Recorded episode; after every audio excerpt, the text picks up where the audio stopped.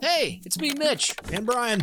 And me, Nathan. We are the hosts of Uber Cinco, the podcast game show where we deep dive top fives. Join us on St. Patty's Day, March 17th at 8 p.m. Central for our first ever live episode. Our topic will be top five historical Tinder matches. No, we're not going back in our own histories and finding our favorite matches since we first downloaded the app in 2012. No, we are going to be pairing up historical figures we believe would have had the best chemistry. Would sparks fly between Napoleon and Eleanor Roosevelt? Would Abe Lincoln spit mad game walking along the Nile with Cleopatra? Would he? Probably. Would Jesus Christ and Hillary Clinton live happily ever after? That's March 17th, 8 p.m. Central, this St. Patrick's Day, live on YouTube, Facebook, Twitch, and Instagram.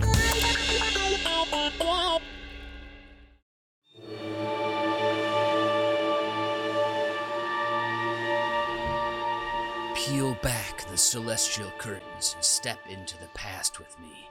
Two lifetimes before AD, there's a smell in the air. Is it change? Not sure. Did they use coinage in 44 BC? But whatever. The Ides of March is nigh. The seer has predicted to Bluto Blutarsky radical change to arrive in the form of harm done to Mr. Caesar. We let the curtains fully fall behind us as we are transported into the club room of the Senate. Here in the club room, we gather amongst the other senators, and they are fomentive. A real brute and the cash man himself lead a group in revolt, forever putting the Caesar down, dead, dying. And to celebrate this Ides of March, the Senate kitchen staff come to take lunch orders, the Senate chanting, Caesar's no more! Caesar's no more! and on that day, they had club salads. wow! How cool was that? No, we're not turning into hardcore history with Dan Carlin. No worries, folks. But do worry. You better worry, for the Ides of March is upon all of us. And this is Uber Cinco, the podcast game show where we deep dive top fives. Welcome, mahalo, que paso, guten tag. I'm Mitch Brinkman, the host for today's game show, and our contestants will be looking over their shoulders, reading the tea leaves, and taking counsel with Miss Cleo as they strategically battle it out over their top five happenings to beware. Oh. I'm joined by two classic characters, so classic the Bard would write epics about them if he were still alive today to give directions to his team of ghostwriters, of course. There's the tortured but brilliant young man from the wrong side of the tracks who realizes himself through his taste for swordplay and justice. It's Brian Ernst. Hello, Brian. Hello. Thank you for having me. Thank you What so the- much for what an for- for intro. I like- back. Well, I gave it a long, hard think while pooping today, and I was like, you know what? I'm going to come back. I like it. As one should. Uh, thank you, th- thank you for coming back for a second week in a row. I appreciate that. Um, and our second contestant, number two, is a stately king of honor and grace. And when he's not doing that, he's trolling the forest on a summer's night for a good time and a low rhyme as he departs sage verse. It's Nathan Hennenfent. Welcome, hey. Nathan. Hello, thank you. Good to be here. You know, you guys, I, I made the decision. I was like, I'm gonna, I'm just gonna flex my Shakespearean muscles this week. I'm gonna put my knowledge on on the hot plate here. I'm gonna make it sizzle. I'm gonna, I'm gonna make it nice and crispy for the folks at home. So I hope you enjoyed uh, that little ditty. Uh, do you guys, do you guys read Shakespeare? Do you perform Shakespeare at all? What's your, what's your Shakespeare level of of uh, comfort? I am I am a big fan of Shakespeare, which I know makes me a very unique and special individual. But Sure. yes, I I do love me some Shakespeare. Awesome. I can I'm- name I can name all of his play. I won't waste everybody's time, but I think I could name all 38 plays off the top of my head if, if I had to, which I thought would be a good party trick when I memorized them like 10 years ago. Hasn't been as impressive to anybody as I thought it would be. Well, you're right about that. Ten years ago, when I memorized all of Ina Garten's uh, cookbook titles, I also thought that would have been a cool party trick. Uh, not the case. Um, but I, I cannot wait to hear what you two paranoid fear mongers have in store for us. And also, for you folks at home, can't wait to hear something that's rolling around in your brain. Well, if you can't wait, go to bizbear.biz. Drop us your suggestions or some questions, and your uh, wealthy words of input, if you will, could very well end up right here on a future episode. All right, y'all, let's get this speeding train on the tracks by first giving everyone a quick rundown of the rules. Each player in the den has spent time with today's topic arranging their top five answers in order of importance. Those answers have been submitted to the host who will moderate the game, awarding points to the player with the most poignant answer. Starting with their number five choice, we will move up the ranks until we reach each of their top answers. But if both contestants happen to have the same answer on their list, well, we have an Uber stare down. You will hear the official Uber Cinco siren, and both players must reveal their answer and what number they ranked their submission. An Uber stare down is all or nothing, with one player earning three points. After all answers have been read, the host will reveal the final score. And speaking of the lies of March, if only President Caesar had luscious and luscious work up a vaccine for the insurrectionist behavior that he experienced, which leads me to remember my own first vaccines. They also felt like a stab in the back, let me just say. It wasn't fun. And so I hope you'll stick around to the end of the show where I will give you my Fast Five list of things you'll never forget about your doctor's office. Now, as host, I'm entitled to institute a house rule, of course, for today's game show. Rule inspired by the chamber in which Caesar was snubbed out, the Senate. And thus, throughout today's show, I will be de- deducting half points. You guys know I love counting by halves. For every time a contestant doesn't refer to their opponent as my distinguished colleague from insert location there therein. So let's keep this respectful, formal, and orderly right up until the moment you plunge the knife into each other's back. And with that, since Nathan, you killed one more lion in the pre-match gladiator style arena lion hunt, please give us your number five happenings to beware. All right. Well, this was a hard list for me to make and narrow it down because I am literally afraid of everything. Um, so we could we could I could have done a top 500 quite easily. Uh, but here's here's what came in at number 5. And this Okay. is this is finding out the person you are dating is throwing their dog a birthday party. this is uh, one of What? the all-time worst case scenarios. Did Really? did This is the worst? Ask, did they ask to throw your dog a birthday party? This is a surprise party for your dog. For their dog, for their own dog. Oh, their dog. Oh, I'm so sorry. Oh God, my my, my ears are not on square here. Okay. I thought the same thing. I thought it was your dog. Oh, Uh, their their dog. They own they own a dog, and Got they have a party for the dog that they own. Got it. This- okay. They boy. they they put up they put up decorations in the backyard. They expect gifts to be brought over by the guests for the dog. Um, The dog might have a special shirt or sweater on, depending on the size of the dog. Maybe a maybe a bandana. Which, granted, I'm I'm okay with going that far, but that's about it.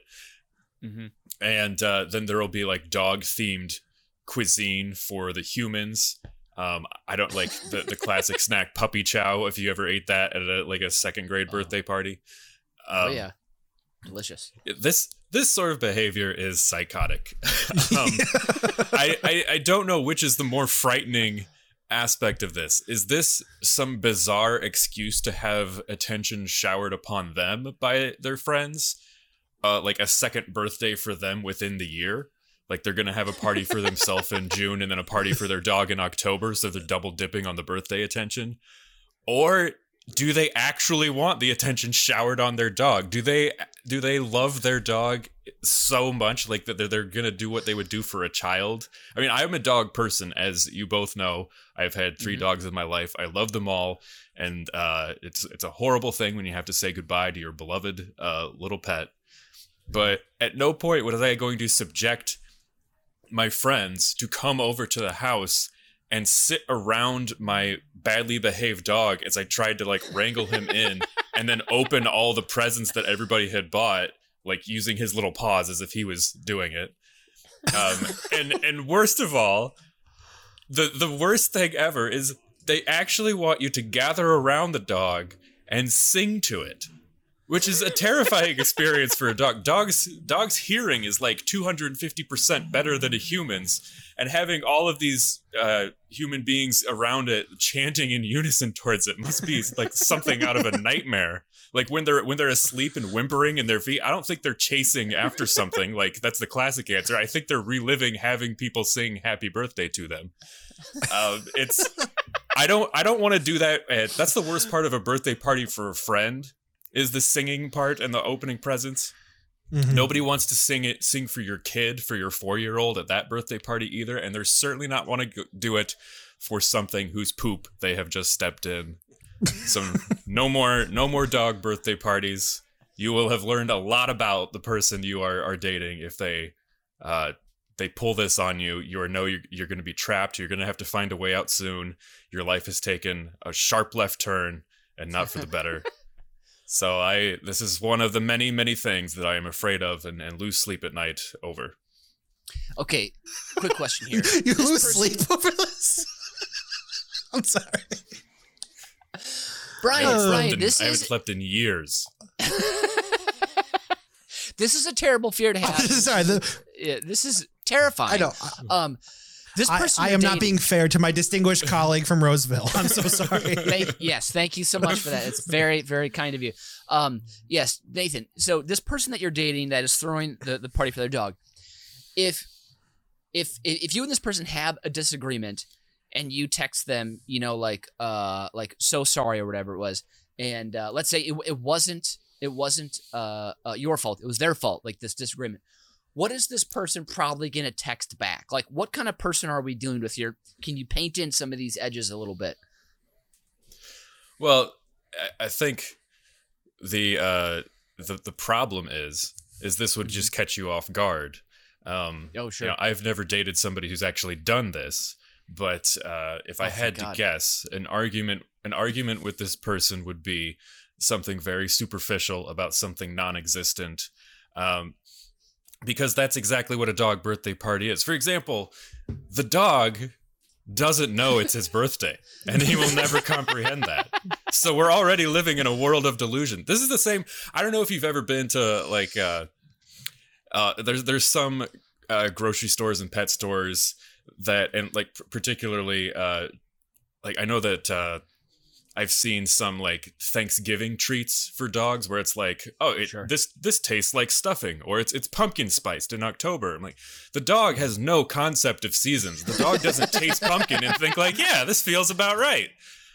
It's about that. Yeah, this is a pumpkiny time of year, and like, oh, this this tastes like mashed potatoes. Like, just if you want your dog to eat Thanksgiving dinner, give it a plate of Thanksgiving dinner. It will eat it, and it will I'm sure it will like it a lot more. It's it's been sitting under the table just waiting for it to fall at. It, doesn't need some sort of substitute in in like you know bone form, like a two two inch dog bone. Yeah. This is uh. So yeah, I whatever argument that I would have after the uh, dog birthday party, it would probably be the last one, so it'd be quite short. Sure, sure. If if anything, this dog birthday party is just giving a dog a taste of an incredible day that they won't get for a really long time anyway. So if anything, you're just making them probably feel a higher sense of ennui during their daily life anyway. Like, when am I ever going to have to sit through a bunch of giants yelling at me in unison, and then I get to eat a bunch of shit? You know? yeah. I picture the dogs just looking up, and all their like their minds are just reading just one of us, one of us. That's all. I know in in my house it's it's Thanksgiving all the time because my little buddy loves eating pumpkin because that makes his his his toots and his turds come out real easy. So um, to all you dog owners out there, pumpkin is a godsend. Um, wow, I is that you know, why Jenny's pumping me full of pumpkin? Or Jesus, probably, yeah. Uh, is it, that's why every morning okay, now I know. Fifteen. I am regular like clockwork, so this explains so much there you go there you go. And that's why pumpkin spice you know comes in handy too uh to go along with the coffee. Um Perfect. sorry and uh, enough enough uh uh turd talk here. Um nathan uh this is this is this is horrifying. This is really really scary. Um i've been to a dog's birthday before. Um i was there because of the booze. I wasn't there because of the dog i'll tell you what. Um but uh yeah uh, that's it's it's uh, it's something I'll never do. I'll never be inviting you guys to Waldo's first birthday. I promise you that. Um, I'll just send out pr- probably like printed uh, postcards, you know, with a with the uh, with the photo shoot that took place during the the party. Um, but uh, yeah, with that, Brian, give us your number five of happenings to beware. Uh, number five, I feel like uh, is low hanging fruit here, but I feel like I had to go for it. It's my number five. Just beware guys named Brutus and any other backstabber for that matter. So, um, Classic. uh, in our uh, begrudging lessons from parents episode, I mentioned never being loyal to an employer, as they are some of the best cases of uh, backstabbers that are out there. So I'm here to tell the tale of when I quit Jewel Osco, Chicago's local grocery chain. Um, I'd worked there for about three years, and there was a guy who was in charge of the dairy case that was growing increasingly more hostile because he worked at Jewel his whole life. So I understand that he was just upset of dealing with the public. I understand how frustrating that can be.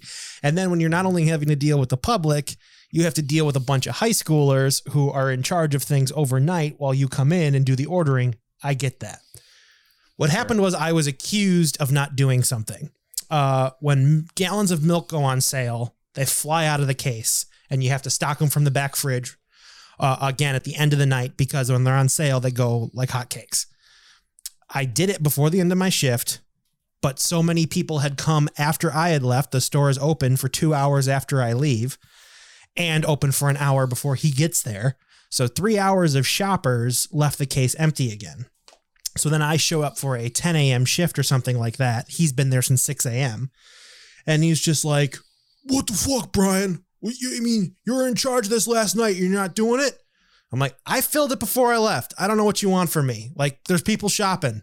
He, don't fucking lie to me. I'm sick of all you kids lying to me. God damn it. And he took an empty milk crate and he threw it at me. What? Whoa. Yes. So I lost it. I'm probably 16, 17 at the time, if that. Okay. So I like went somewhere to cool down and I finally got the chance to go. I was going to go talk to a manager. But by the time I was going to go talk to a manager, there were no managers there for the rest of the day. So I wrote a letter in the office, printed it out, said exactly what happened. And I was like, something needs to be done about this. Handed it in. The managers, long story short, sided with the guy with tenure and not me and said that they weren't going to do anything, not change me to a different department, not give this guy any uh, repercussions or anything. So I said, I quit and I just left. So it's the only time I ever quit a job. And I was unemployed for nine months after that. And it was the one of the dumbest decisions I ever made, but I made it on principle. and uh, I don't know if it was the right decision to do, but it was still like I, I didn't know what else to do at 16 or 17. I'm like, I just felt completely backstabbed by either the company, the union, whatever, whoever was in charge to do something about it. I was just completely pissed off and just that was the only way I knew how to deal with it at the moment was just leave. So Sure. beware backstabbers and especially those named Brutus. The guy wasn't named Brutus, but I'm gonna call him Brutus for this story. Well, and like, and I- and when a situation like that has soured so much, you know, and you've been like, you know, just whipped and whipped and whipped by this guy, you know, if you will, and you've got like whatever two percent left. It's like you can't do like just like a half, like a half and half measure. You got to do like a whole measure here, you know. So that makes Yeah. sense to to fully, um, to fully go for that, you know, because it's like clearly that guy's gonna milk every every part of the situation he can. Good Um, pun. So, but uh, I don't know. Like I- I'm, I'm sure like it, it, the the uh, there are lawyers too that have like you know that ha- this is like a cottage industry for them, um, protecting guys like this in the union. Uh, but like sometimes you just gotta go find uh, buttermilk situations. You know. Um, I, I I had a follow up question. yes. sure. You said you needed to go somewhere to cool off. But this this interaction took place in a refrigerator. So where did you go to cool off after Good- being in a refrigerator? Good point. It took place right outside the refrigerator. It took oh, place. so you went in the refrigerator. Okay. We were. I was in the refrigerator. I came out. This is where the confrontation happened, because all the empty milk crates are stacked right outside onto a pallet so they can get shipped back. And uh, this happened right outside the doors, all on camera, because I know there's a camera pointed right there, so there was proof. And yeah, still nothing happened. So that's why I was kind of like, just screw this place. I'm, I'm out of here. yeah, I mean that's that's uh, qualifies as an act of violence. So yeah, you should have walked. Uh, yeah, you did the right thing. Yeah. I can't even remember if I quit on the spot or if I put two weeks in. I don't even remember how it ended. It was just, I just remember everything that led up to that point, And then everything after it, including those nine months, were a total blur. I have no idea what happened. I think that was probably sophomore, junior year of high school. So strange. Hmm. Wow. Um, well, you know, hey, you, are a very nice guy. Obviously, uh, you're gonna rise to the top. You know, he's just a stinky little curd. So, um, that's a great number four or number five. Excuse me. Um, you guys, um, I, I also uh, want to remind you: don't forget the house rule today. Uh, you both have been very, very informal in how you've been addressing each other. Um, so just be aware of that. Um, but number three, Nathan, I know I might, I, I might do this myself. Um, I'm very scared of that, but so I want to make this a harsh reminder for me. So I'm going to give you three points for this. And Brian, Thank you. um, I wanted more milk puns, and that's why I had to do them. So I'm going to give you two points.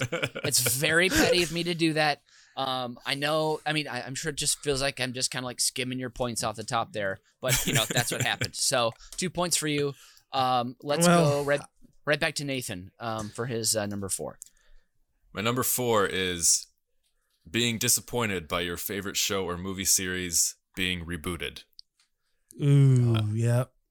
I think Man. this is uh this is something that's inevitable. Even just just hearing that something is going to be rebooted. Like for instance, if they said, "All right, guys, Seinfeld, it's being rebooted," oh dear, like no way that's gonna gonna turn out well. I mean, things work in their time for a reason. Now, I found an example of this. In the '80s, which was a very different and special time in uh, American history a talking car that was just the right amount of schmaltzy tongue-in-cheek gimmick. That would work. That works in 1985 but uh, i'm talking of course about knight rider the seminal Oh, yeah. television show knight rider.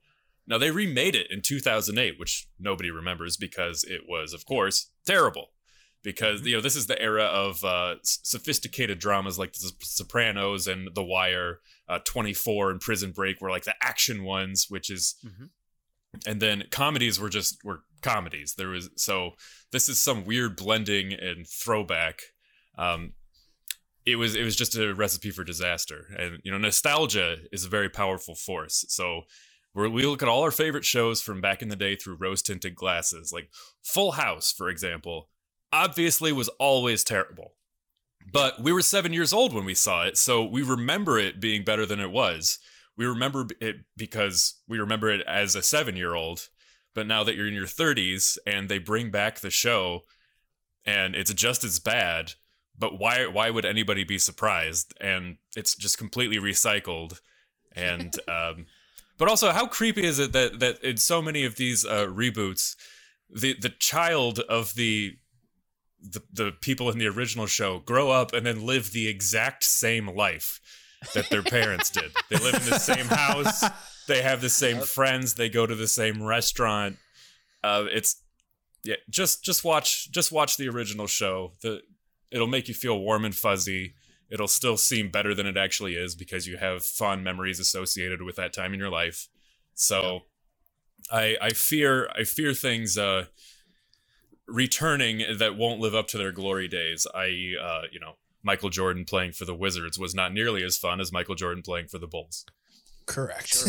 yes. Oh, okay. a, a, a very quick question for my uh, distinguished colleagues from Roseville and Berwyn. Uh, in your memory, who is the best actor on Full House?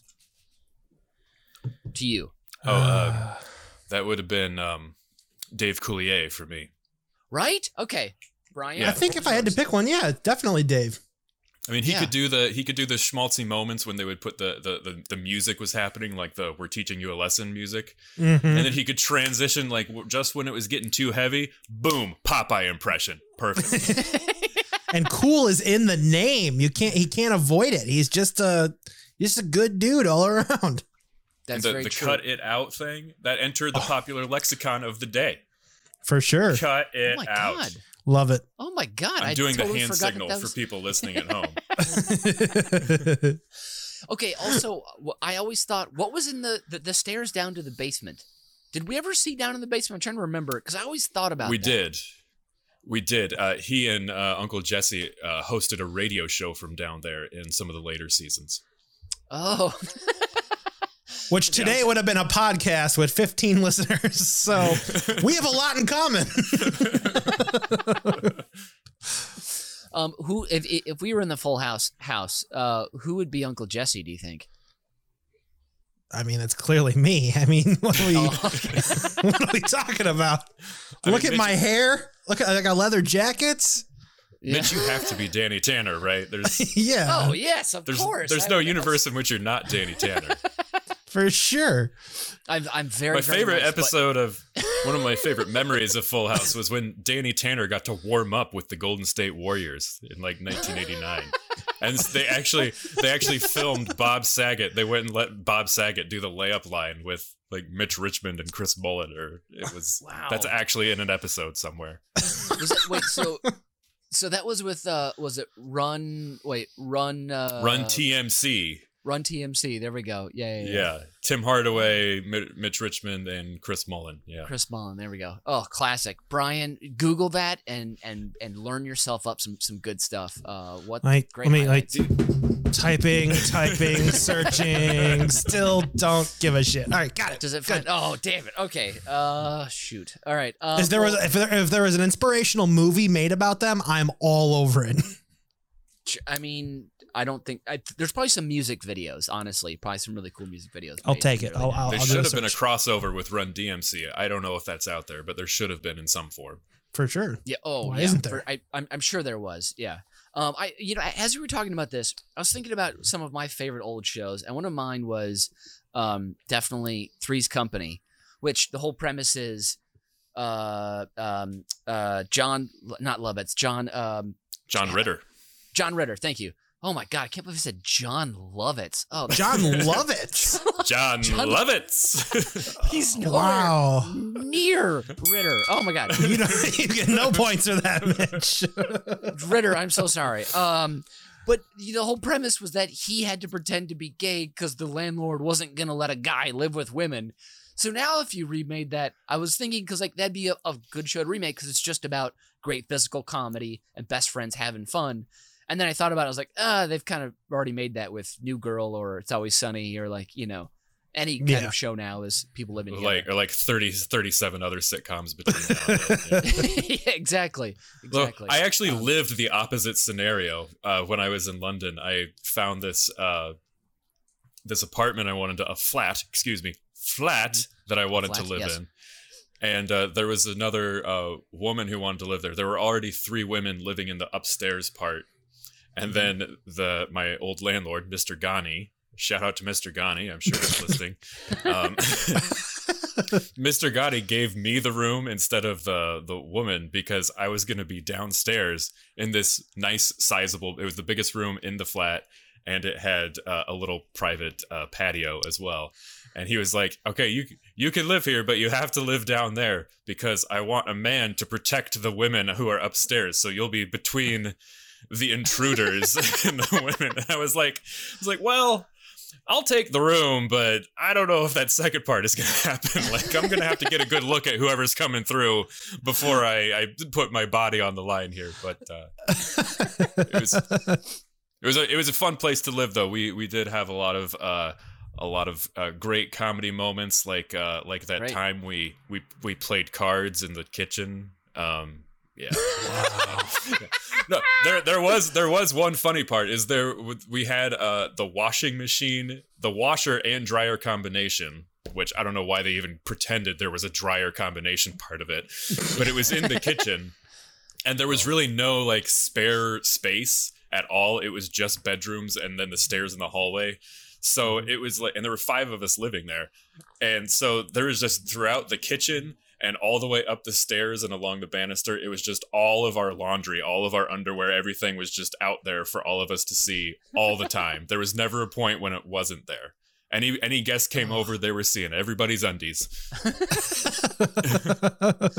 That gets uh, difficult for someone like me who has who just hasn't found the right cleaning product to get the bacon strips out. Uh, I don't know if I could. that. That'd be tough. Um, oh God. boy. All right, transition.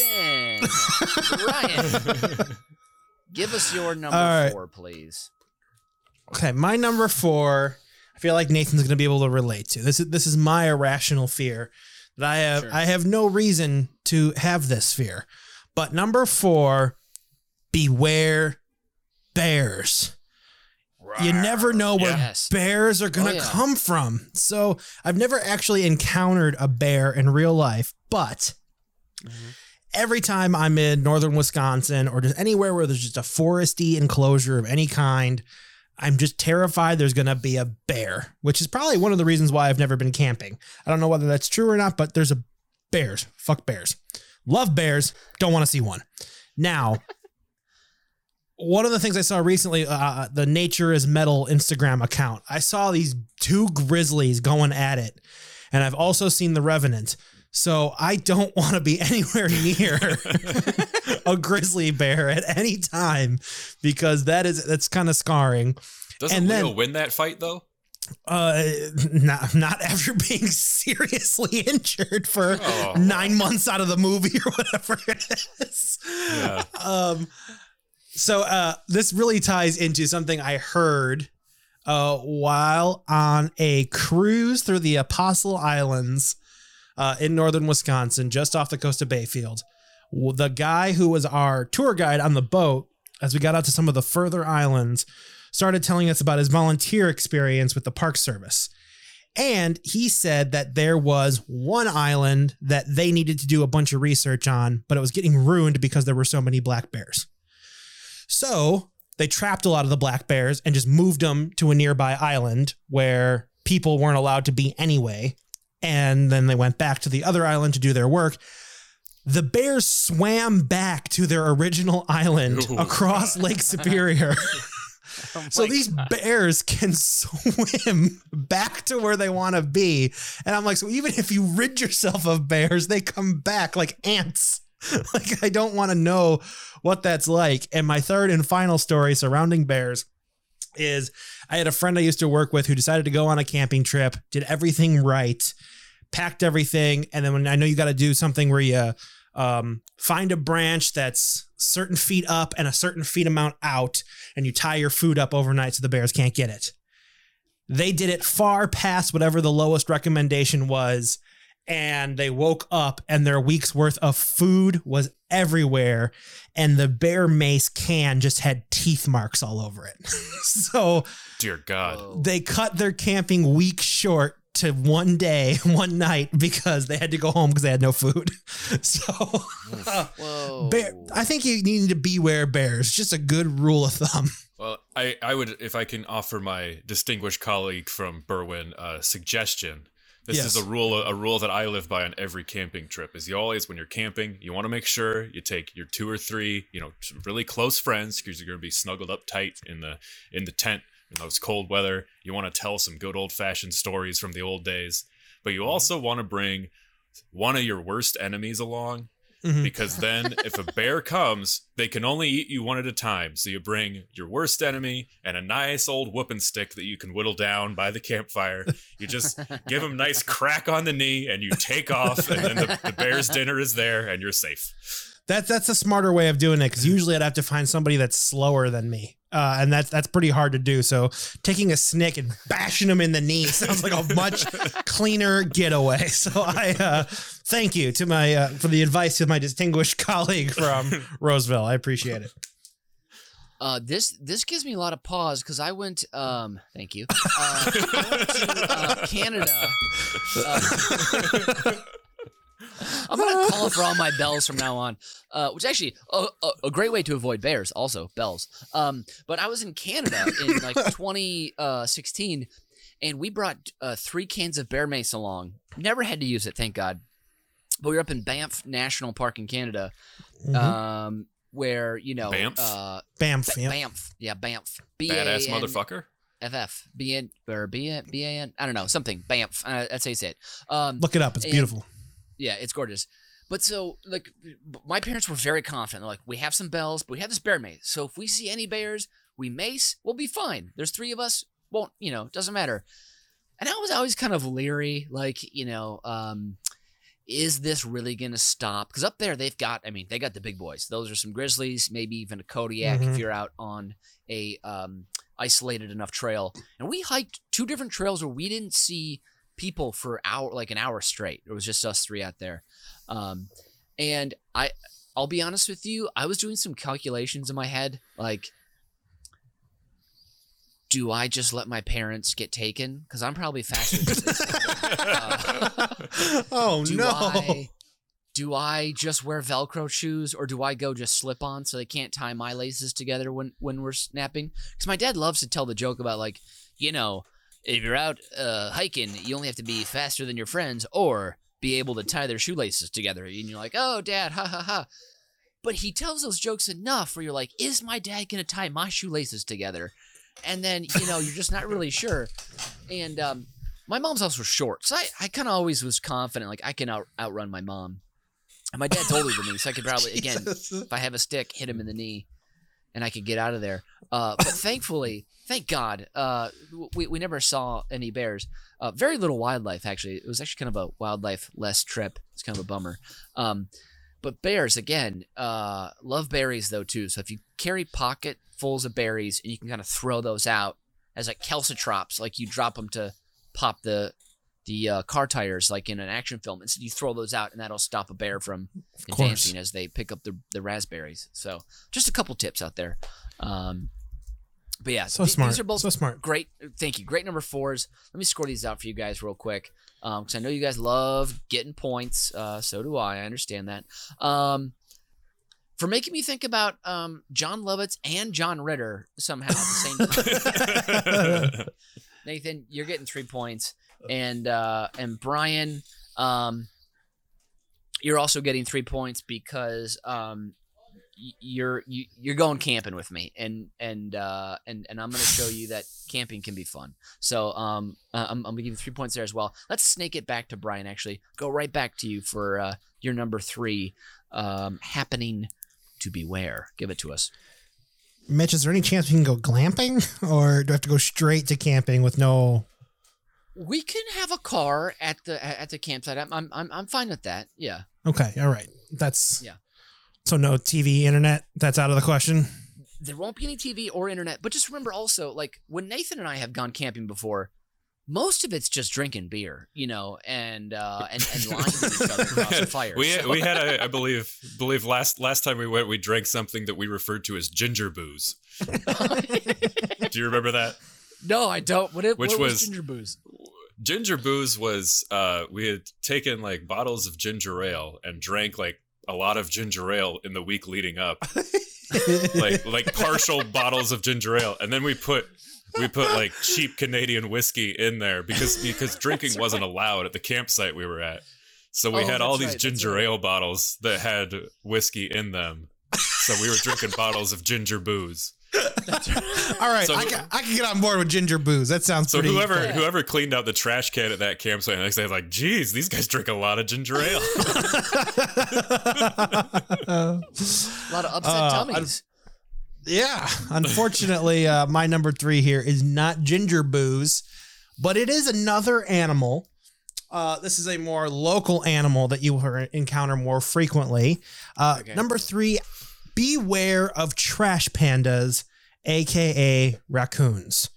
So these little devils, I never thought were going to be a problem until I reached my teen years because there is a, a large for- foresty. Yeah, Foresty- that's that's pretty late in life to be. I know that's when the raccoons like came, they came forefront. a large foresty area uh, area behind my parents' house, and there was a time growing up where. Um, before my dad became the illumination specialist and the lawn care specialist of his domain, we were still learning. It was a new house, and we had a really bad grub problem in the grass. And uh, these little bastards would come out from the little forest back there, dig up his newly fresh cut grass, eat these little buggers, and disappear. So, part one of one, seeing just the total destruction of what they can do. That they tore up the grass. Uh, before there was the giant waste management trash cans that you were used to here in the Chicago area, big green things with one lid.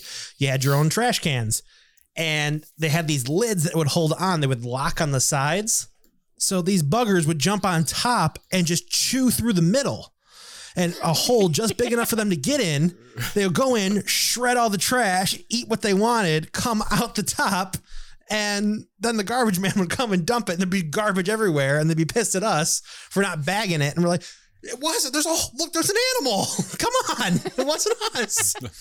so this leads to my dad deciding he's going to take care of the problem. He buys the.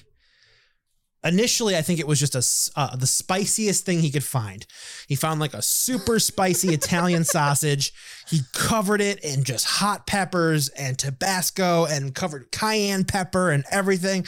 And he put it out in the backyard, turned on the floodlight, and he waited. And these little fuckers came up, they ate it, smiled, and left. And we're like, that's all you got for us? They just ate all the spicy things and we're looking for more food. They're like, what else you got for us? So this set my dad into overdrive, and I'm pretty sure he just poisoned the hell out of him next because there was. I think he just started filling food with rat poison and putting it out there because he was just like, I don't know what else to do. He's like, I already figured out how to get rid of the grubs. That that solved that problem. But then the trash became another issue.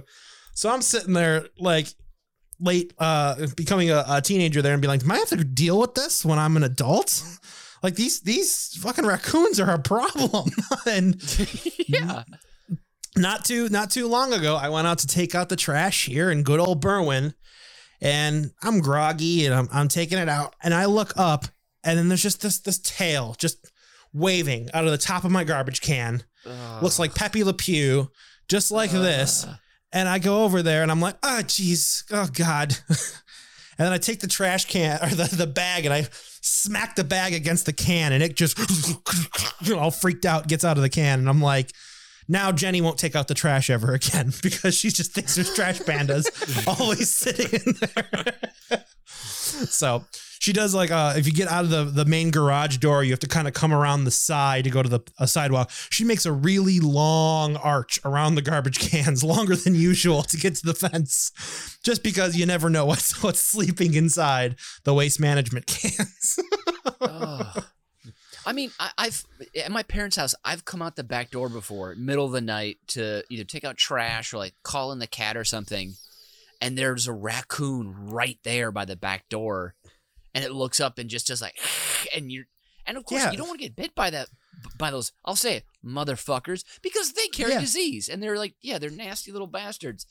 Oh, I, I, I, you know, speaking of camping. I once kept one up in a tree by throwing rocks at it as like at like at like an eleven year old, and the and the and the park ranger came by and had to had to chastise me and told me to go back to my campsite to stop throwing rocks at the raccoon.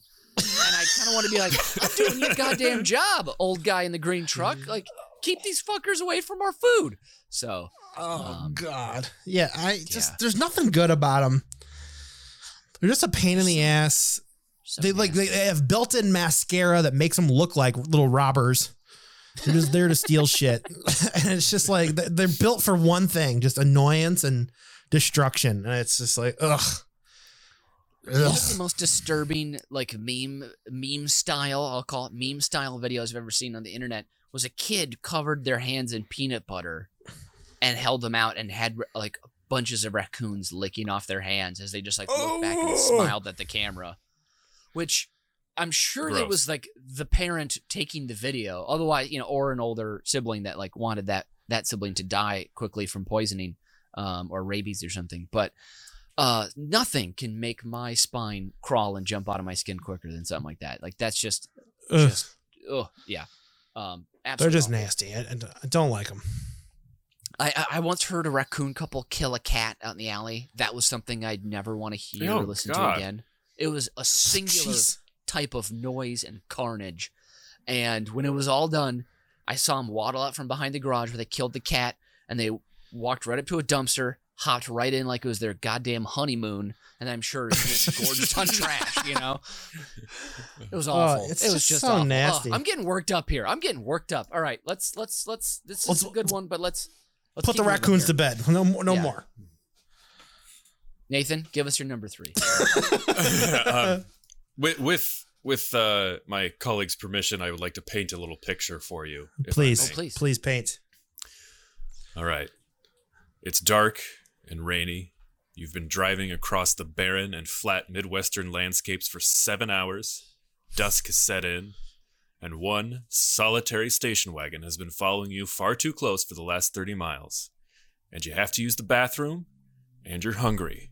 But your destination, Grand Falls Casino and Golf Resort in Larchwood, Iowa, is still three hours away. You pass by the exit for Sibley, Iowa, with all the fast food signs looming over the town. But you can make it if you just push through. The neon lights of civilization will be ahead in no time. But then you realize as you see the signs for Little Rock exit that you can't make it any further. The rain is pelting on your window, the car behind you is tailing closer than ever, your tummy is rumbling worse than Paul Bunyan roller skating downhill in an avalanche. So you pull off the highway, and the car behind you follows the rain still hitting your windshield. But no restaurants in sight, no McDonald's, no Wendy's, no Burger King, no mom and pop owned diners. Even the Little Rock Community Foods grocery store has closed up for the evening. So you pull into the Cenex gas station, the lights of the car behind you still following close by. You turn off the car, step out, the rain hits your face as you face your destiny. Heavy footsteps behind you. Your worst fear has come true. You're about to eat a hot dog from one of those little glass things on the counter where they kind of rotate, and you're pretty sure they've been there for at least six weeks, but you're out of options, so you trick yourself into thinking it's possibly that bad, but it is. Oh, and the car behind you, they just they they wanted to let you know that your tail light is out before you got a ticket. It's you know Midwestern politeness. They actually they actually their house was 30 miles behind, but they wanted to make sure they let you know. Oh God. This is a uh, ooh, this is a this is a terrifying, uh, spooky Halloween night tale. This was very good. Um, boy, Nathan, how, what's the? I know you're not putting ketchup on this hot dog, but are you putting are you putting something else to help help it slide down your gullet a little bit? Yeah, the the little uh, tiny individual packets of relish and mustard that uh, Oh, those are whenever so I open them, they end up squirting all half of it gets on my shirt and then half of it Sure. gets on the but it's it's my road trip shirt, so it's already covered in most of these condiments anyway, so that's fine. I, I, I, I had a, a real nightmare of an experience much like this uh, a few years back. I was traveling between Chicago and Bloomington, Illinois, which is not that long of a drive, but I was really starving. And I can't remember what town it was in, and I don't think the restaurant is there anymore. But there was a, it was a combination truck stop, gas station, and 50s themed diner and I was like, okay, like I, ha- I was nearly out of gas. I was hungry. I was like, all right, this is what's happening. I wasn't going to venture into the town to try and find a subway or whatever. I was just going to, that's what I was going to do. It was right there, right off the road. And I went in and I looked at the menu of this 50s diner and a truck stop and I ordered a taco salad. Oh, and oh. so then I got to, to Bloomington and I, I went to the uh, home of uh, my uh, then girlfriend and oh, we had plans to go out that night and I was like I was like oh I don't I don't feel so good so can we just stay in and she was like um nope yeah we're still going out because you ate a taco salad from a roadside 50s diner what did you expect was going to happen this is your fault get dressed here we go so so yeah I paid the price wow. My my favorite thing here is like, uh, um, we can't go on this road trip till I have my RTA. What's that? My road trip attire. I need to have my shirt. I can't go and eat relish without my shirt. Well, it's, it's it's more of a it's more of a full body bib than it is a shirt. I just Mm. I put it on over the rest of everything, and so any stains. And I've got I've got the road trip hat as well, just to protect my eyes from the sun. Sure. You know, I have, I have very delicate Irish skin, so I get I get the sunburn on the scalp even through the hair. So Nathan I has got a whole road trip a whole road trip ensemble. he has one uh six XL shirt that he just wears just a just catches it's a catch all. just It, go- it, it heads down bin- all the way to the knees because any, any road trip I'm wearing shorts. You're not driving in jeans on a road trip. You gotta have you got cargo Yeah. shorts on. That's Quite true. Amen. obviously. That's- Amen. yeah, you I don't even need to explain myself on that one. The answer's it's just so obvious. Yeah, you can't keep the twig and giggleberries all trapped up that long. that, that, that- you can't do it. Do you, Uh, do, do- I've got a do you guys Nature ever put- Valley bar in one pocket, obviously. One of those ones that crumbles all over the place. oh well, yeah, that's why you Yeah. got the shirt. Those are the worst. No, th- those should not be. Those should be illegal to be sold. If I can't get the food out of the package without it crumbling, why does it exist? Sorry, it's a horrible road trip food. It, it, it's it's very true. You, you know what? The raccoons love those because there's always half the bar left in the wrapper when they find it in the dumpster. So I apologize for losing my cool to the distinguished gentleman from Roseville. well, it's we've okay. Na- our uh, Nature Valley was scheduled to sponsor next week's episode, but I guess that's out the window. Nature Valley, fuck you. Uh, instead, next week we'll have Mr. Toad's 50s Diner and Gas Station as our sponsor. Where all three gentlemen will eat a taco salad right before air and see how long they'll last. Hey, Enjoy the Mexican spices of black pepper, salt, and ketchup on your dry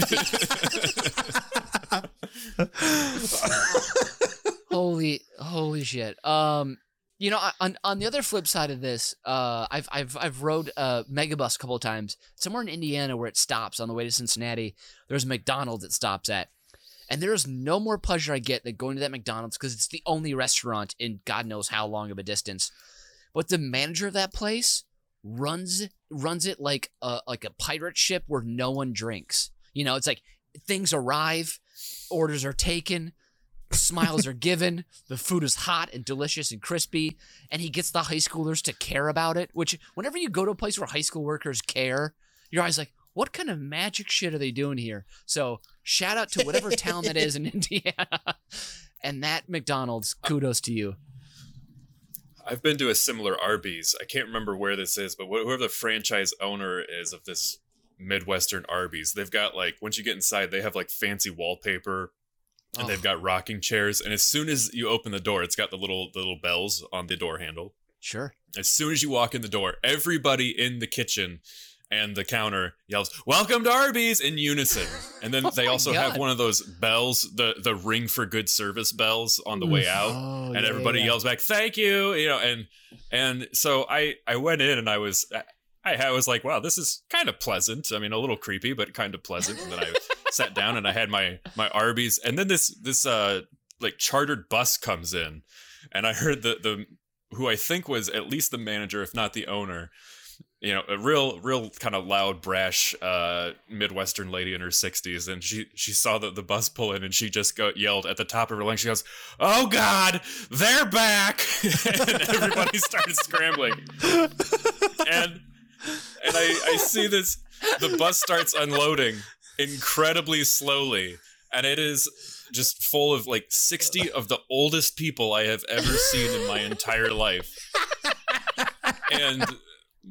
I started to figure out they had been they were from the suburbs of I think the suburbs of Chicago and they had been on the bus tour down to Branson, Missouri. And this Oh. place was about halfway through. And so they had stopped on the way down and now they were on their way back. And apparently it had been quite an ordeal before. And I only I was there for like another 20 minutes and they had got through maybe three people's orders. And everybody walked in like well, I need to sit down here. And they're like moving chairs and booths, but there wasn't enough seating for these people. And they're leaning like two to a walker. It was, oh boy. So, anyways, I, I got out of there eventually, but We're down Branson and we're here for the, beef, the croissant beef and cheddar. My my favorite old person ordering move is they get eh, like right up to the counter because they got to be able to see it. But then they're not Mhm. actually there to order. They're they're just there to read the menu. And then someone asks them like, "Do you want to order?" And they don't say. They're like, "Oh, mm, eh," and they just gonna do a little grunt and then like a little hand motion, and no one knows what that means, you know? Because like if you're there, you're ready to order if you walk up, and just, Right. no one knows what the hell is going on, and then I have to step up and like push someone out of the way to order my beef and cheddar, and um, then I like I'm then I'm the asshole, and you're like, whatever, fuck, fuck you guys. Um, there are uh, two establishments that I think are still this like universally try to be nice to you. I feel like Jimmy John's every time you walk in, they're always like, "Hey, welcome in." Like that's one Oh, of the yeah. places I always get a hello from. And the worst one is a Best Buy. When I walk into a Best Buy, they are trained to be there to service you. They come up and they're like, "How can I help you? Can I help you find anything?" And I feel like Ron Swanson in Lowe's every time they come up to me. I'm like, "I know more than you. Leave me alone. I don't want to talk to you. Go away." My my my first uh, Jimmy John's was the one in Highland Park uh, neighborhood of St. Paul, and that was famous for a lot of stoner people that work there, you know. And so when you Ah. walk in, they'd all turn and be like, "Hey, welcome to Jimmy John's," you know, just like classic cliche, uh, slack jawed marijuana induced. Uh, yeah. But the sandwiches were so good. and They they always had they always gave the extra mayo, you know, at no extra charge. That was my favorite. I can't remember if I put meat on this or not, so I'm gonna put some more. Uh, you guys, these you you you you've both been really knocking it out of the park. Three points for both of you. I'm I'm being I'm being generous today, and you're both being so polite too. I really like that as well. Thank you very much. Um, let's go back to. Uh, I've I've been having so much fun. Who went? Oh yeah, Nathan, you went last. Uh, Brian, let's go. Let's go back to you for your number two. Uh, this one's gonna be a quick one because I feel like there's there's not too much to add to it. But uh, Mhm. my number two is beware of turning 30 with a low supply of ibuprofen and tums. Um, it felt like when this I, I I turned 30, all of a sudden I needed tums every night. I started to take ibuprofen like they were M and M's. Uh, it's all of a sudden I, I I hit an age and now I felt old. This was for me. Um, I don't know why this is. Uh, I think it's just everything catching up with me. Um, but now I notice that the foods I used to eat, I can't just eat and go to bed. Now I have to eat and contemplate whether this is actually going to be a problem for me trying to fall asleep tonight. I need to go do an activity.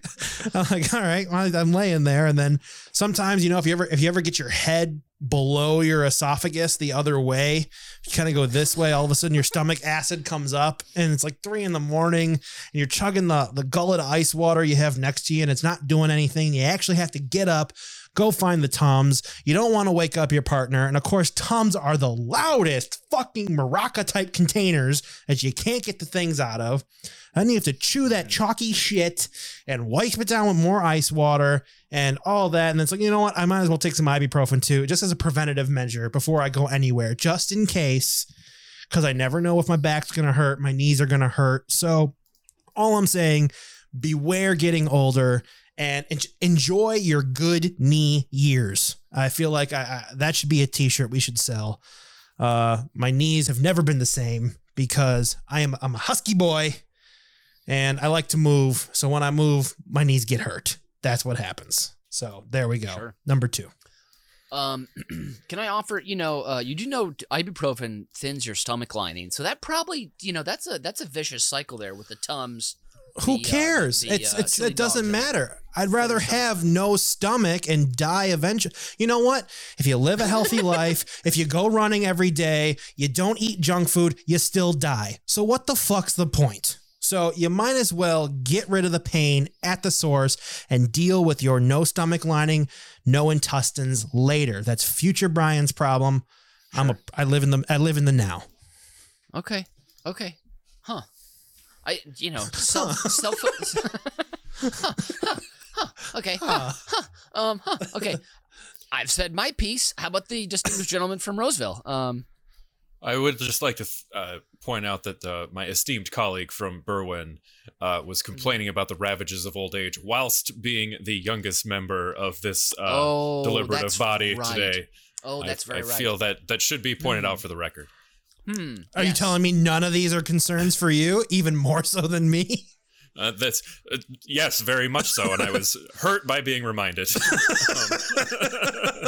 uh, can I uh, hold on? Hold on. Uh, my my my disesteemed colleague from Berwyn. May I uh, uh, brag about my esteemed colleague from Rosehill for just a moment? Um, I You may. received a, a a a textual message from him uh, this this afternoon on my uh, mobile. I don't know why I'm talking like this. Um, Nathan Nathan can still dunk. Nathan can still get up and dunk, baby. Uh, This so is true. I think that's. Can he do it without pain? It well, we'll see how I feel in the morning. Yes, on on today, we're recording this on March 10th, uh, 2021. Myself, at age 30, uh, 34 years and two thirds, I threw down a dunk. It took about 15 tries, but I got one down. Still dunking at 34, baby. That's awesome. Well, and and and also just like the reason it's tough is because the amount of speed you get coming off the trampoline, you can't always keep the ball in your hands, and so that's kind of hard to get, to get the. oh, get the ball it's extreme corralled and into basketball. the- Forgot about that league. Um. Yeah. I no. I actually I played some basketball with some like uh twenty like three year olds at the park yesterday, and uh one of them, uh he was he was a bully. He was definitely a bully. Uh, lowered his shoulder as hard as he could into my ribs, and I immediately was like, "Hey, young man, I am not here to get injured. You need to you need to just dial it down, okay?" and, and then he and then he made up a lie and said um, well i'm not going to forget about how you slapped the shit out of me in my face on my first layup which wasn't true and i just was like no we both know that's not true and i was like just don't hurt me okay? You're much bigger than i am you're younger. Chill it out. And then he didn't he didn't mess with me anymore. But i was glad i i you know i gave him the what for immediately so um but yeah. Ah you know what? Showing my age here just like brian is is uh is is cautioning to so well heated thank you for this brian. Nathan give us your number two. Moving us right along here All right. Th- this is also a fairly quick one because it's pretty uh, self-explanatory, but I think it's one that you two will be able to relate to quite uh, a bit. And anybody who is in any form of the entertainment world or public speaking of any kind, sure beware of this. This is leaving your mic on when you go to the bathroom.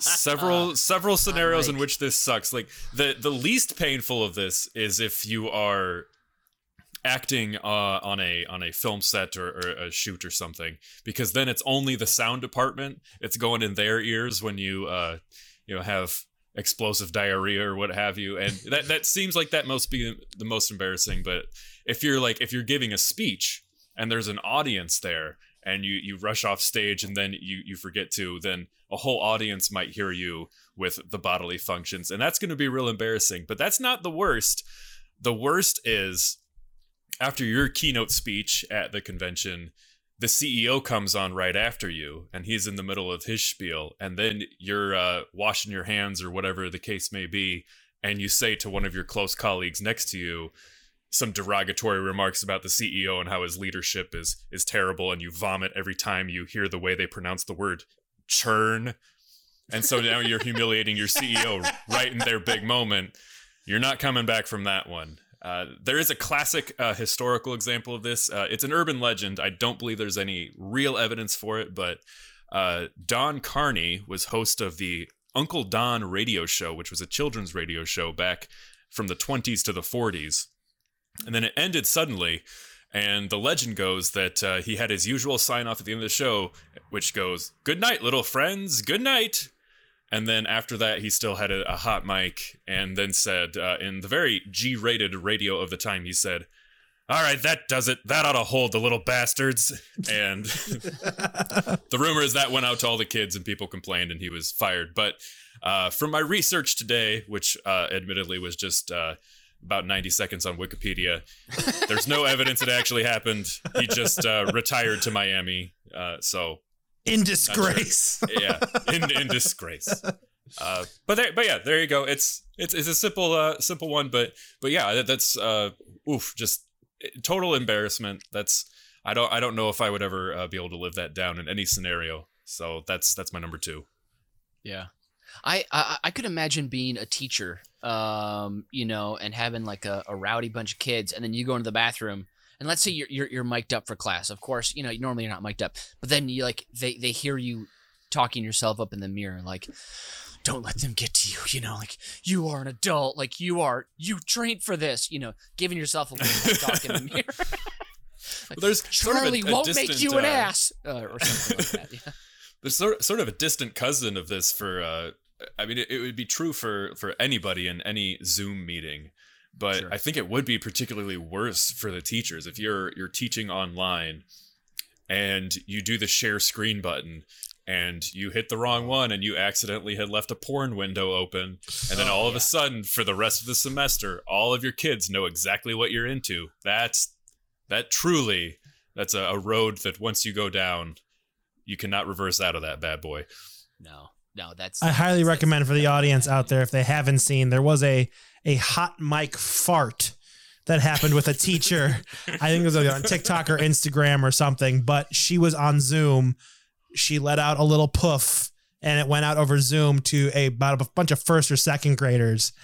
And they all start giggling. It becomes the most wholesome moment you could actually think of because the kids just start giggling and they're like, Was that was that really this? And that was that. And it cuts back to one other kid. He's like, that was a big one. And then it just keeps going round and round. And it could have been the most embarrassing thing, but actually it was just joyous. So uh, at least uh, all parts of this Zoom teaching hasn't been all bad. I, I have to be reminded of this by my girlfriend sometimes when we're in a public place and we're talking to someone and then we leave.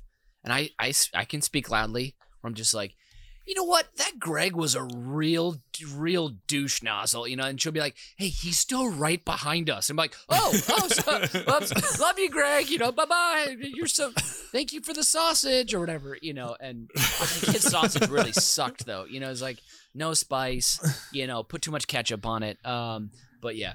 Um, so I I totally get this. You guys, again, you're you're you continue to do very well here. Um, Brian, you know, um, you know me. I'm I'm a person who doesn't who who doesn't like to go by the numbers. Age is just a number. Uh, it doesn't it doesn't it doesn't uh, dictate. And you're putting yourself in a vicious cycle here, but I like that you're trying to uh, take care of yourself, and I know that. So I'm giving you two points here. But Nathan, this is a classic. This is a this is a comedy trope. Uh, one of my favorite things ever. The hot mic, um, the hot fart, uh, the hot um, the hot cuss, whatever you want to call it. Um, this is wonderful. Three points for you again. Um, let's go. Let's go back to Brian. Give us your number one. Close this out. We're almost there. Let's keep moving. Sounds good. My number one is very specific. Uh, this one also happened when I was 17 years old, so I Oh. haven't really aged much. Um, this is At least, at least outside of your knees. correct. My knees just they're 80. I am 17 at heart. Uh, my number one is Beware the Bracelet Guys at the base of Sacre Coeur in Paris. All right. This is on the grounds of the Roman Catholic Church, the second most visited location in Paris. Um, uh, lower on the grounds of this church, it's up quite a bit on a hill. But on the way up, this is when I was first swindled. Um, but it was a kind swindle. So this is kind of where I'm conflicted on this story. So I was wearing a Bulls shirt or jacket, and this very tall man shouted, Chicago Bulls, Michael Jordan. And I was like, what? And he's like, you Chicago, Michael Jordan, right?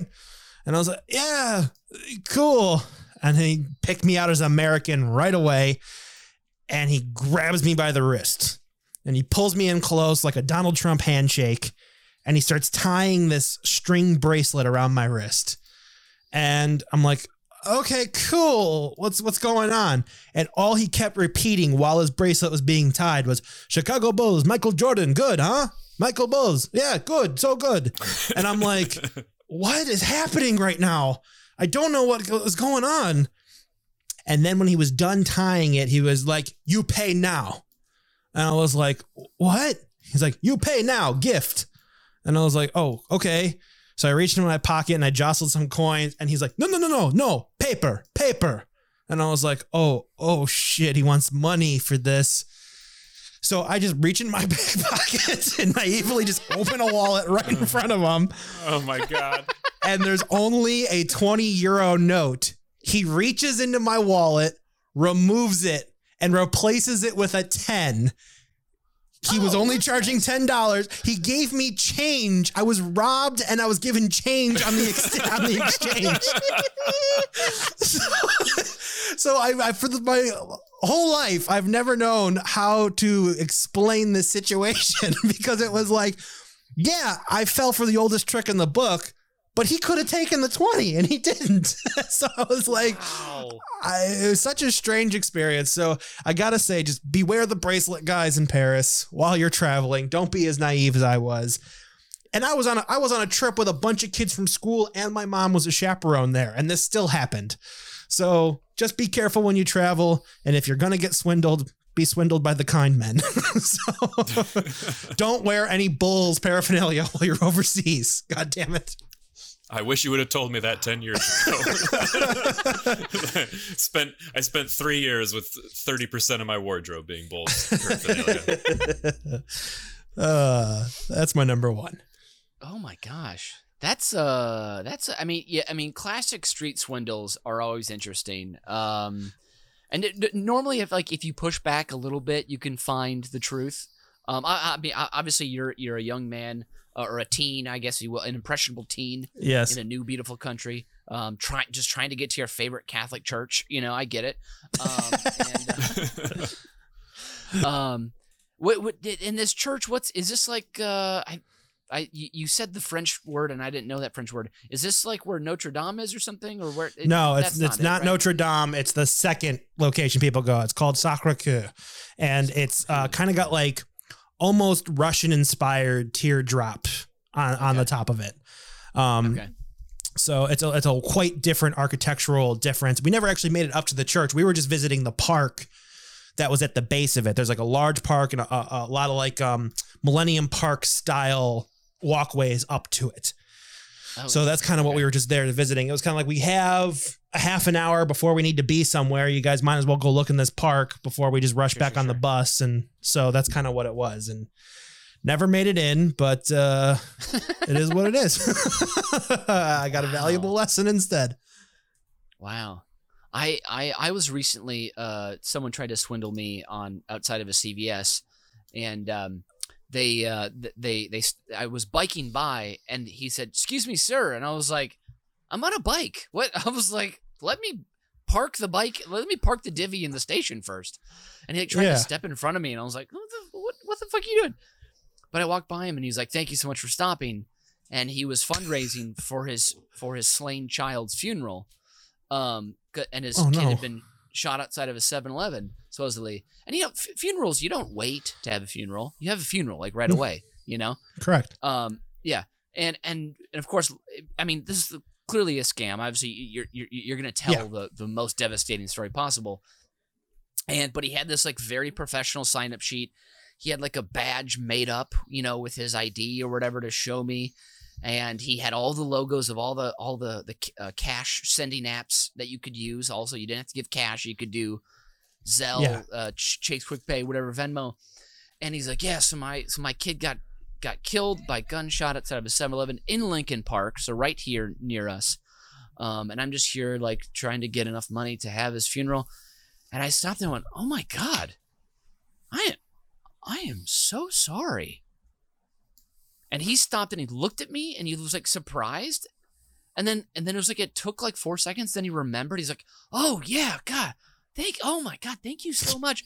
And it was like Oh, he God. forgot to be, you know, which I know, I know this is this is a macabre situation, but still, it was like Yeah, yeah. you have to like do the kids back Act the part, damn it. Yeah. thing. yeah like don't go to child murder like that just is like a little i mean if people don't know this is just like a well done scam then they're absolute Yeah. morons but so i apologized to him and he's like oh thank you so much and like thanked thanked me and i because also i'm like if you're gonna lie to me i'm gonna like lie to you a little bit too um because also like i am not a rich man i don't have money just to give to everyone that asks me for money and and then and I said, well, I, I don't have my wallet on me, which was very, which was true. I had my my keys and my phone. That was it.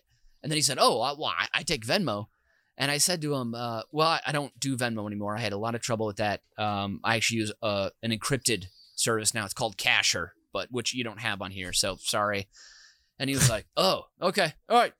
Thank you for stopping, man. I appreciate it so much. Like, God bless." I was like, "Absolutely." And I felt a little bad, but also cool. Is that wrong? To is that wrong to feel that way? I don't think it is. well, no, but- because clearly, if this guy's son was slain, he had time to get a laminated badge printed and got to FedEx Kinko's to get his, his sheet printed.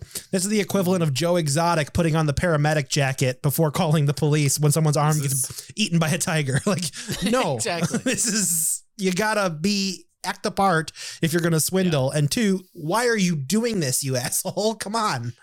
Was Yeah. this within the uh the last six weeks that this happened? this was yesterday. Okay, uh, I was gonna say uh, you are not the first person within the last six weeks to tell me this story uh, from the neighborhood that you mentioned. oh, really? Oh, yeah. Yeah. Oh my sense. god, So are we been- are we breaking a ring? He's been he's been he's been out there for a while doing this. Oh, yeah. I am and- I am sad I'm sad to report. Well, and and and also a, a quick look at the thing, and like people, like eh, I think it was like a, I think he had a date thing on there or something. Like there's there's some clear indication that it wasn't all done in the past, you know, day or two. Um, at least the last guy that was scamming money, it was for his kid's sports team, and his Venmo account, he had the account name as like the sports team, even though clearly he was just taking that money for himself. Well, like at Yeah. least like you put in the work to do that, you know. I don't know. Um, so uh, I, Brian, I, I'm I'm hearing you all the way. I, I hope the bracelet was nice. I don't know if you still have it or not. Is it is it kicking around somewhere? I don't know if I if, it, if I have it, it's got to be like in a shoebox at my parents' house somewhere. I know I kept it, but I have no idea where it is. So it's somewhere in a beautiful beautiful little box of treasures, is what you're saying. It's in a little box of treasures. Yeah. That- that's that's that's great. Uh, I love it, Nathan. round us out, bring us home. Give us your number one here, please. okay, so my number one Sure. and it's been on my heart and on my mind all day Mm-hmm. and it will be for the next few weeks at least. And this is speaking your greatest fears into existence after discussing them in a public forum such as a podcast. Oh, you're so, So fucked, this is- man. Oh, you are gonna eat so many hot dogs. Uh oh. this is this is like the classic uh you know, uh if if you tell somebody, "Hey, whatever you do, don't think about the color yellow." Immediately you think of the color yellow. Yep. And uh, I remember when I was 16 years old and I had just got my license, backing out there was like a it was kind of a tight turn uh in the side of the garage door there and I was like, "Okay, just whatever you do you're just you're not gonna you're not gonna like scratch your car on the side of the door. You're just not gonna do it. You're not gonna do it. You won't do it. You won't do it. You won't do it. You won't do it. You won't do it. And i did it. Of course i did. Of course i did. This is exactly the sort of thing i do. I'm so terrified about it that i had to alter some of the previous entries on my list. I had to leave them off because i'm like okay this is too bad. I can't spend the rest of the the coming weeks thinking about this and having it come true um yeah this is the spiral of doom. I am entering into the spiral of doom. I fully expect numbers 5 through 2 to happen to me. I will manifest them in some way because i'll be so obsessed with avoiding them. Just like all the other fears in my life uh, i do have therapy at 10 a.m tomorrow. We'll be discussing all of this. Be working on some, te- some techniques to try to master these things to confront them head on. Mm-hmm. but yep my number one fear is that I have just made all of my other fears come true. Wow. I uh Wow. I- I would try and comfort you, but I'm actually I've, I've been on on Google here the whole time we've been recording. I, I've mainly just been surfing the internet, um, and I just hear on Deadline it says here that uh, Chuck Lorre is rebooting The Simpsons. Actually, he's doing a live action uh, for NBC. So, sorry, CBS. Uh, Bummer, dude. That's a bummer. Oh, oh Um, god, yeah, I'm saying Zac Efron as Homer. oh my Uh, god, dear. yeah. Perfect. It's a, it's it's a hotter Simpsons. It looks like much hotter Simpsons than original. Um, Nathan, you know I, I, I, I- so this is like the reverse secret, I guess. Isn't that true? Yes. In a way, Yes. As long as there are no follow-up questions, yes. Yes, yes, that is that is what it is. Uh, the Um, the secret that was a book about about po- sort of positive thinking, and then the positive thinking will then manifest into reality. Is that um, yeah, a bunch of Right. bullshit. Yeah. And, and, and Yeah, so about, I'm- about, so I'm about just- talking right. about it to telling people you're you're gonna be, um, you know, the world's number one interior decorator. You know, one day, and you know, one day you're gonna have a red Lamborghini, that kind of thing. Um, Right. But, yeah. Right. Just like I told everybody in 1996 that I was gonna uh, be playing for the Bulls at uh, up until age 34. This was supposed to be my retirement year, guys. This was my victory lap. mm-hmm. um, Well, uh, Brian? got some news for you.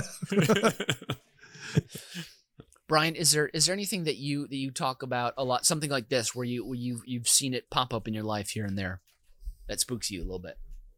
Uh, it's usually me like saying, "Man, we're out of laundry detergent," and then all of a sudden seeing a bunch of ads for Tide in my Instagram feed. That's the only way the secret works in my life is through Silicon Valley. So I I don't know. Um, wow. let's uh let's let's let's juice those Silicon Valley um, algorithms a little bit more while I uh, tally the scores. Nathan, thank you very much for rounding us out there with your number one. Um, while I tally, you guys uh, tell me about um, tell me about your, your favorite name brand uh, products that have to do um, uh, with with household items. Go for it. I'm a Dawn soap man through and through. Uh, oh, Palmolive for me for sure. all right. Well, Really? Dawn is what gets the oil off the ducks in the Gulf. So you're using the wrong P and G product, my friend. uh, Uh, Pa- Pantene Pro V is my uh, sham- my shampoo of choice uh, for my luscious locks that uh, are halfway down my back at this point. Pantene Pro V, it's the only way to go. Shampoo and conditioner. you, I like the two in ones. You got to go two in one. And to No, round it a- out, Two, oh, two, two and one is not a thing. Two and one is not a thing. Two, they invented the number two because one wasn't enough to contain two. No two and ones are going on my scalp. I will, I will, I, I will agree to that because my two in one doesn't do much. Uh, I, I always got to go back to the uh, Head and Shoulders Arctic Blast or whatever it is, like Minty Tingle, whatever that I use uh, to get those to, to get myself flake free. Um, but also the Shower Buddy uh, scalp brush. I use one of those. My dandruff has reduced a crazy amount. So uh, everyone go out there. Uh, this is not an ad. Uh, it's just you know sounds like sponsored content, but it's not. Um, we wish. It's not an ad, but go buy this. uh, I've tallied the scores, and Nathan had a perfect three on every single round, but he failed to refer to Brian uh, as the distinguished gentleman early on four different times. That brings him down to 13. Brian, however, came up with a beautiful score of 13. I'm sorry, but I clocked two, two incredibly informal references to your distinguished opponent from Roseville. So therefore, the winner of today's game is Nathan Hennepin, our distinguished senator from Roseville, Illinois, winning 13 to 12 over Brian. Congratulations, sir. If you'd like to say a couple words, now is the time. I thank my constituents. I will be fighting hard for your interests so long as they align with mine exactly and in every way. What a wonderful sentiment. I love that so much. God, ugh, that's a way to serve your community. And now, guys, it's time for the Fast Five. And this is it the top five things you'll never forget about your doctor's office. Number five, the hair on Sharon at the front desk. So much volume. it looked like it would taste like the fanciest lemonade cotton candy I'd ever get my tongue on, right? Also, was Sharon kind of gorgeous? Maybe. Did she give me candy? You betcha. And did she deserve a finer tailored cardigan with a flattering silhouette of her ample curves and the requisite structural support for her clunky name tag? Most definitely. Number four. How the exam table is always three inches too tall and makes your legs go to sleep. Now, weak legs are never good, especially when you're trying to step down on that little pull out step that's never as steady feeling as it looks, or when you're self conscious, of course, about taking down your pants during an examination. Number three, the cold hands of Dr. Tetley, the cold hands of Dr. Boston, the cold hands of Dr. Lewis. Paging all doctors from now on, after the initial hand sanny, maybe a quick flash over a Bunsen burner before you summon goosebumps all over my special purpose. Number two, Dr. Lewis's mustache. She knew how to grow him. Number one. The nurse who closes her eyes at the point of insertion while administering shots. I mean, is there any better nightmare fuel for a squeamish young child than a permed headed nurse with nicotine stains on her teeth and an inability to keep her eyes from fluttering when the needle plunges? Her second favorite move was the sneak attack. As she stuck my left arm, she'd have a second nurse run double duty on my veins by targeting my bulging right child bicep simultaneously. No, it wasn't really that much more efficient, nurse. Even eight year old me could scream that in your face as you put that dumb, goofy band aid over the wound. Yes, that's right. Even though I've forgotten her name, I'll never forget her face, especially right when the needle approached and the overshadowed eyes of this monster would flutter, flutter, and then close as her dimply thumb depressed the plunger. The source of paranoia and flop sweat all through my adolescent years while getting shots at the Highland Family Physician's office. Thank you, Nurse Nightmare. And that's this week's edition of Please rate and review our show on Apple Podcasts. And once again, we love that hearty wom, word of mouth. So please tell your friends about us and send them your favorite episode. Thank you to the winner who had the best fears Nathan Hennenfent. and bringing up the rear, hopefully without a knife in his hand, has been. Don't forget we're live on St. Patty's Day at 8 p.m. I'm Brian Ernst. Woo! And I've been Mitch Brinkman, and as Bizbear always says, modest doubt is called the beacon of the wise, but don't sweat it too much. You don't want a crick in your neck. Auf Wiedersehen and adios.